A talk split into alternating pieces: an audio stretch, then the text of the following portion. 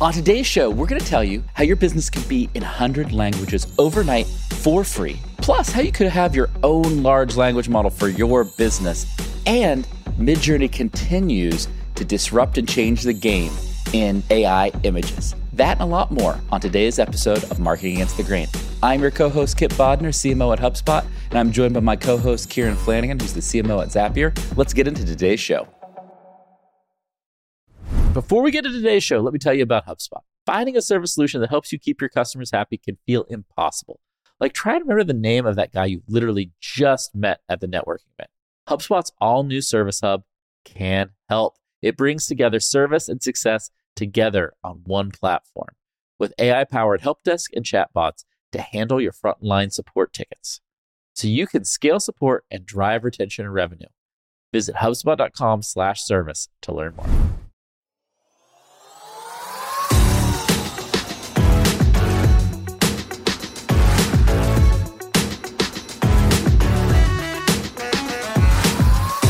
Kieran, what's up, man? How you doing? I'm doing good. Uh, I have some big news for the listeners. Oh, big, big news. Two exciting things happened this week, Kipp. I got my AI robot delivered and I got into the local tennis club after 18 months of being on the waiting list. so, so, hold on. As soon as you bought an AI tennis robot, they then let you play tennis with humans? They're like, this guy is super serious about the art and craft of tennis let him in here with his little robot. Just me. You're gonna see like 10 courts and there's like kid friends, friends, friends, friends, friends, friends playing tennis. And then at the end, there's this guy with a little tennis robot. No friend. I will inside. literally pay anybody who wants to go and be the videographer and follow Kieran and his sad little tennis robot into the club. I can see like Kieran have the little robot on a leash, like walking beside him, and they go and play tennis at the far end of the club by themselves. Like, I need that video on this YouTube channel. If there's any way I will. At any point, I'm going to get the video. We can get a video of that. I need I that can get the video, video. on this YouTube channel, or at least spliced into a show. Come on. So there you go. Opening up an AI heavy show with some of the best AI updates we have with a story about a robot. That's the way you like transition. Oh, okay. Well, actually, we have three major AI updates to talk to you about. But Kieran, we spend a lot of time talking about the awesome sides of AI. There are some non awesome sides of AI. And I wanted to share a tweet with you that I think is going to freak you and our listeners out. You ready? oh, good. I don't know if you saw this. This is from our friend Rowan Cheung, who runs the Rundown, awesome AI, Twitter influencer. You should go check him out. Have you seen this app? No, what does it do? It's called PimEyes, P I M E Y E S. You upload one picture of somebody and it finds all the pictures of them on the entire internet. oh no way! Really? Oh really? Oh, could you uh, Yes. WhatsApp me this? Like, I know, I know we're live recording, but please do WhatsApp me this because I want to actually check this out. So I could just upload a picture of myself, and we'll find every picture of me on the internet. So Rowan uploads one image of himself Yeah. and it goes and finds every image of him that exists on the internet. Wow. And look, and it's like creepy, like older images of him. Scary. It is bananas. I need to do It's fascinating to me how good and how quick this app is. That's pretty incredible. Like that is a form of search, right? Like we're seeing search continue to be deaggregated, decommoditized, like live inside all of these singular point solution apps in different ways. Correct. What what's going to be really interesting, I want to upload my image because I suspect all of the images are me at conferences speaking, and I want to see if there's anything else of me on the internet so I can make sure that I expunge it. Well, so the other thing is the creepy thing about this, you can opt out of being included in this search, but you must upload your ID or passport to verify. Oh, really? so you have to give this AI startup your like driver's license or passport to be oh, because that's what I want to do. right. Don't you feel like, oh, you know, you know who I trust? Somebody named PimEyes with my passport. yeah, yeah. It's like uh, you know, trying to unsubscribe from an email list, and you have to like sign up to an account to unsubscribe from the email list that they signed you up to to spam you. It's like, uh, no, that's not how this should actually work, right? no, I will not be giving my ID, my password to you. I need to check that out. But that's a scary. I think you did a great job bringing it back to the show. In terms, that's a very good example of how search is changing, and all the modalities in which we're going to be able to search Right. in is going to be very different. And that search is probably going to verticalize much more, and you're going to have like image based search like that, and it's going to be awesome. And you're going to be able to do a lot of really cool things, but you're also going to be able to do a lot of creepy things like that. You're going to do a lot of, yeah, there's going to be a lot of like good and bad that this technology can use it for. But I do think it's going to open up a world for other types of search, like being able to like upload video and search on different forms, different videos adjacent to that video. Like we've, for the most part, got used to just searching on text. I know Google does do some image search already, but multimodal search is going to be pretty fascinating to watch as it kind of unravels. Well, yes. And I think people are saying, like, hey, people are going to use this facial and image search for stalking, for bad things. But I also think you're going to be able to use it to have a better understanding of, oh, you know, I saw this person in this ad and I want to use them for my ad. Like, how do I find them? And like, you'll just be able to like, take a picture. You know, I saw these pair of shoes that this person was wearing. I could just upload them and I'll find a place to buy them, right? There's going to be both really good and really bad use cases here, but I thought it was an awesome thing for our viewers to just check out because to me, this is like the very early days of the next generation of search and with AI. Right. Never use your face in an ad. Here's a really good tip for you all. Oh, this is in good. the early days of when we were building the product-led growth motion for HubSpot. We found an ad that worked really well, and it was featuring the face of one of our really good friends, a great uh, UX designer. And the problem was the ad worked so well, and because it had the model had trained on that ad, that anytime we tried to like get that person's face removed from the ads because they were like, I'm all over the internet advertising like these sales tools and the conversion rate was really strong. Because the model had trained on that ad, it was hard to ever beat that ad with any other ad. And so we were like, we were like incentivized to keep using this person's like face to like advertise all of the sales tools. So there you'd be very like conscious of what images you were using because once the training model find one that Be, works. be conscious of the photos you're using in your ads. It's, Kieran's learned it the hard way. Right. Sorry to our friend who was all over the internet for a couple of years. Right. But hey, that's the, the nature of growth and doing some marketing and figuring all this out. Okay, Kieran, I want to tell you about an update that came from a company we have do- talked about a ton on this show in terms of AI innovations, Meta. Meta released a brand new model called Seamless M4T, and it is a large language model that can do speech or text in a hundred different languages. Like, that is a mind blowing thing to have happen. You can now input anything, any type of text or speech into this model and basically translate that into one of any hundred languages. Basically, Kieran, the big takeaway here is we are very close to every business being able to be in a hundred different languages for free and open up their product or service to a whole host of new customers and grow in ways that they've never been able to before. That's pretty freaking incredible. Right. International expansion is going to look very different. I actually built the early part of my career helping US companies expand internationally. And I saw this last night and I was trying to think through, wow, like what does that mean for the future of how businesses can actually expand internationally much, much faster? And so, for the most part, when you want to go into new countries, you're better off trying to start with things like your marketing collateral, your customer support, all of that. And then you can start to see like where customers have problem with the language of your product and start to like localize in those countries where you start to see activation rates get much better when you lo- localize, upgrade rates gets much better when you localize. But trying to localize to begin with, localizing like things like market and sales support, like your go-to-market motions, is a great way to start to push into international markets. And this actually helps you to do that from day one. I think that's your point, Yes. which is I can do text to text, so I can take most of my documentation that I need to take for customers and actually just have that across all of these different languages, especially if you're a product led growth company. And so you have a freemium version and then it's a touchless motion, so you don't really have sales involved.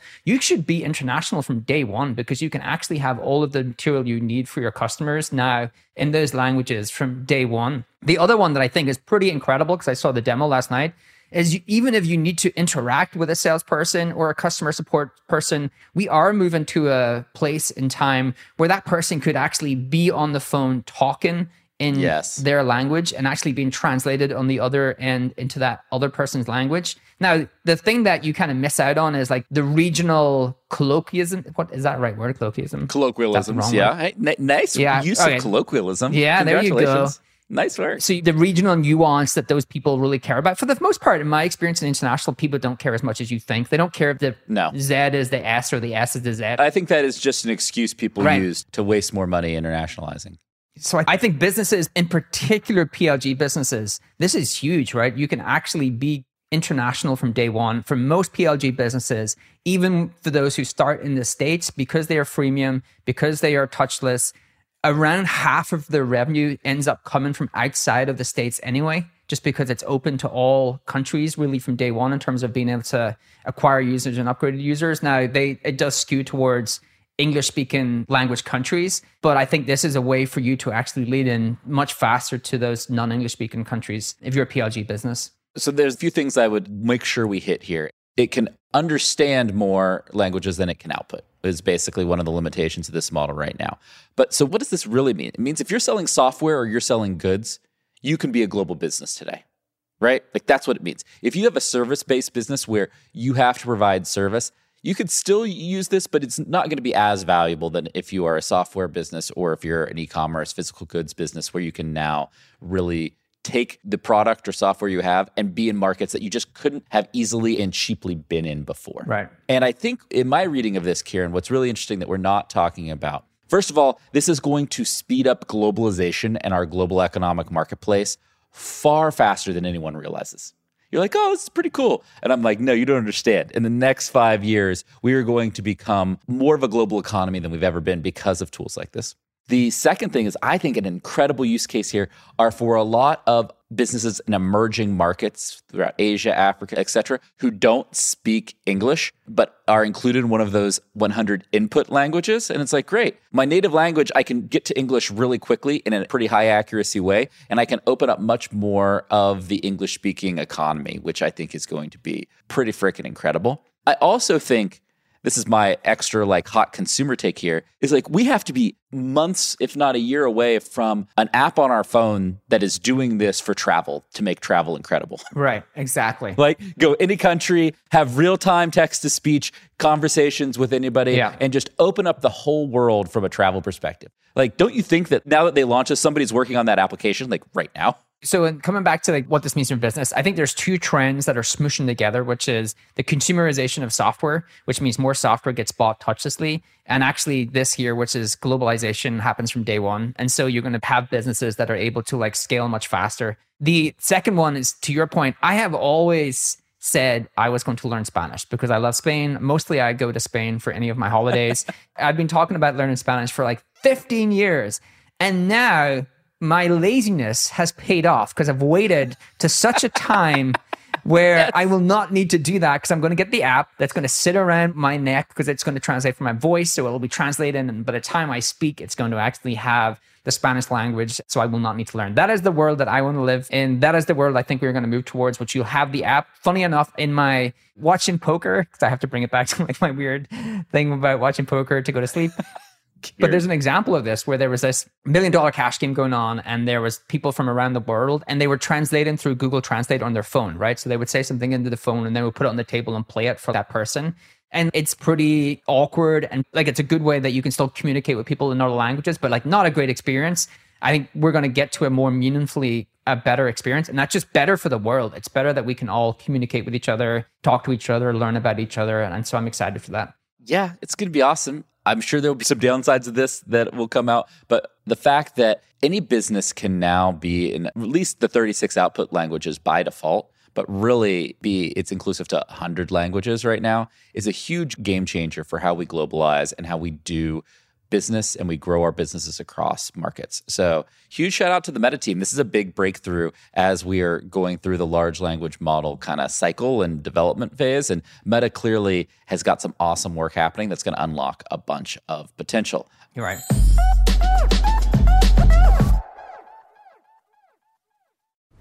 We'll be right back. But before, let me tell you about another podcast I love Nudge, hosted by Phil Agnew, is brought to you by the HubSpot Podcast Network the audio destination for business professionals. Ever noticed how the smallest changes can have the biggest impact? On Nudge, you learn simple evidence backed tips to help you kick bad habits, get a raise, grow a business. Every bite sized 20 minute show comes packed with practical advice. Nudge is fast paced, but is still insightful with real world examples that you can apply. Oh, and it's the UK's fastest growing business podcast. If you want an MBA's worth of insight one podcast, this is the right show for you. Entrepreneurs will love this show because it's filled with repeatable, proven studies, not hearsay and one off success stories. You're going to love the show because I was interviewed by Phil. You can go check out my episode. And I recently listened to an awesome episode. It's called Six Scientifically proven persuasion techniques. It's a must listen for anyone in marketing. Listen to Nudge wherever you get your podcasts.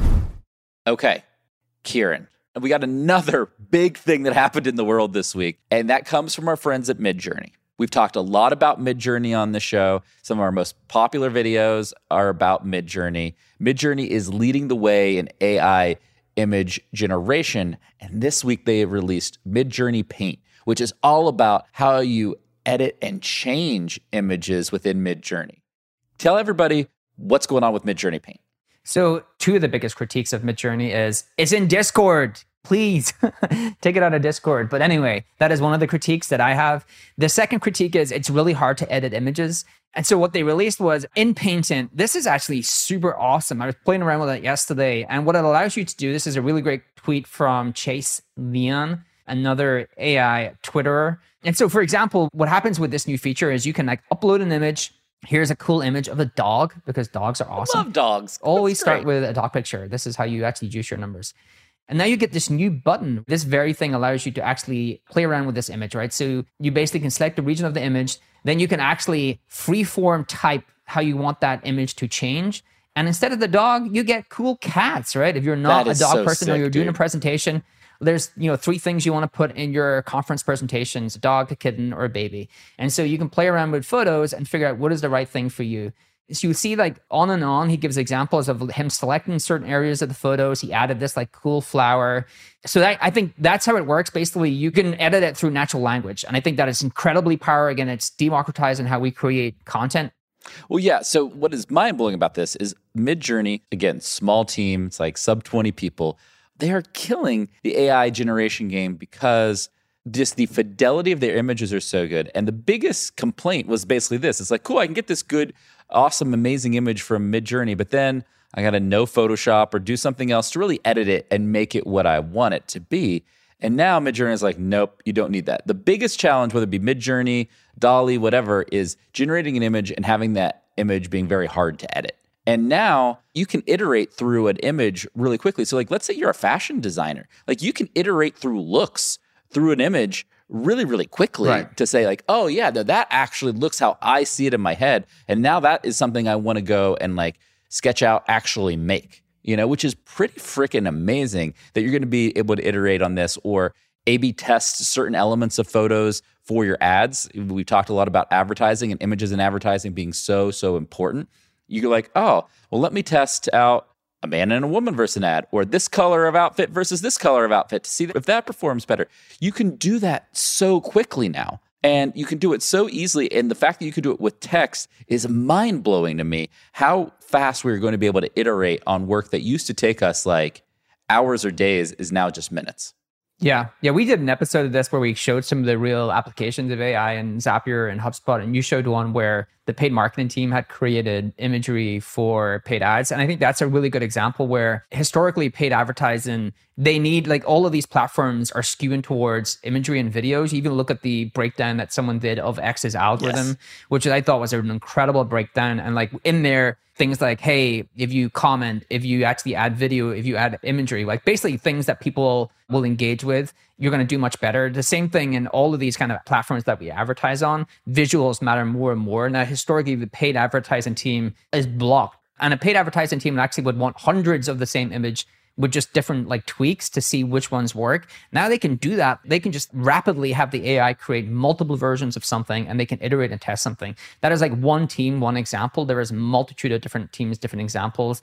In blogs, like every single B2B blog out there has the same stock photos, right? That should never happen again. We should have like custom images, one of one images for all of the content we create. So we are collapsing the talent stack. Like I've used that article many, many times, but like one person can just do many other things. And I think that is a good thing because their idea does not go through multiple iterations through how other people perceive that. It's their idea that they can bring to life. And I think that's hugely powerful for marketers. Two things. One, we are embarking on an era of the renaissance of individual creativity. One person is now going to be able to do so much that they're going to be able to have a very focused creative vision and bring that to life without the help of a ton of other people. And I think those ideas are going to be sharper and more pointed and more interesting. I think it's going to be a fun world to live in there because I'm an optimist and I, and, and I believe that. The other thing I just, just came to mind, Kieran, as you were talking, we opened up today's episode talking about the really creepy PimEyes app where you can upload a photo and get all the photos on the internet of that person. One of the biggest PimEyes use cases is going to be determining if somebody's real or AI, right? Like, oh, I'm going Right. to upload an image and like, oh, it's clear that this person is just on this kind of fake Twitter account and these fake ads, and they're just an AI generated person versus a real person. And sadly, like that's what we're going to need to kind of figure out in the future who's real and who's not.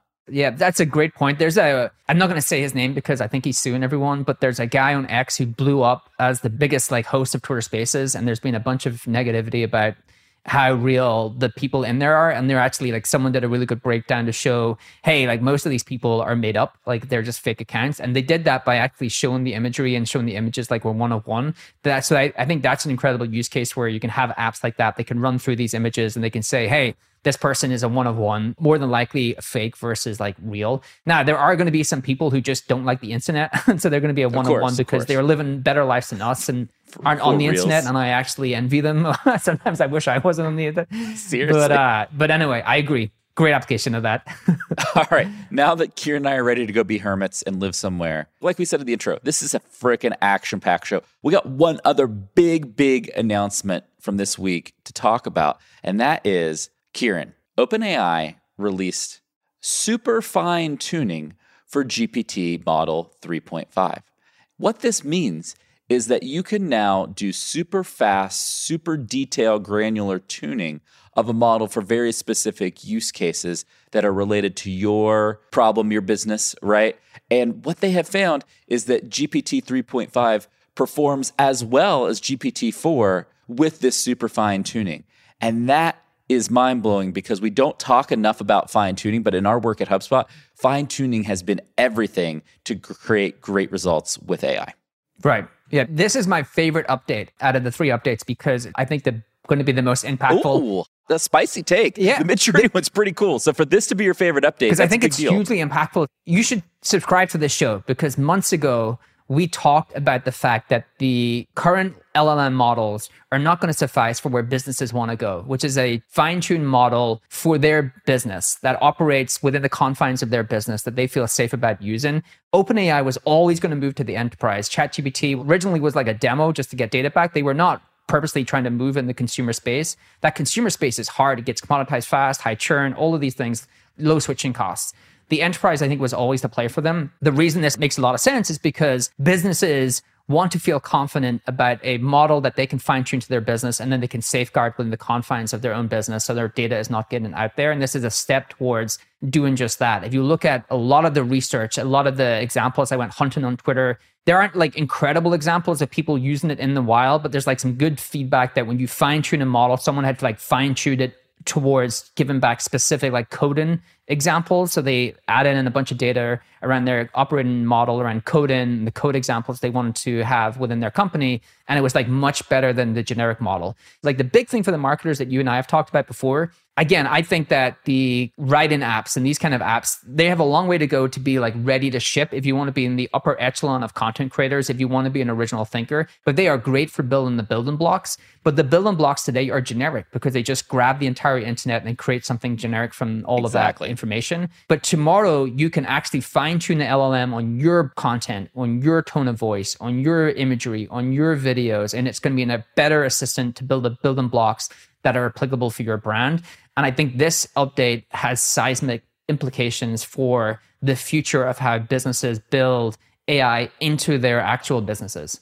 Well, right. It basically means that an, a broad large language model can be very successful at very granular focused situations because of turbo fine tuning. And that that's a game changer, right? Like earlier in the show, we talked about the new seamless large language model for Meta. If that had super fine tuning, you could add all your colloquialisms, everything into the languages that you're focused on and those specific terms that are related to your business and make the quality of interaction 10 times better, right? And OpenAI, because they were an early adopter and leader in the large language model space, they have a lead on a lot of really important innovations, and super fine tuning is one of them. What we have found at HubSpot is like we've built a model to answer like customer queries and, and help people who might have trouble using the software.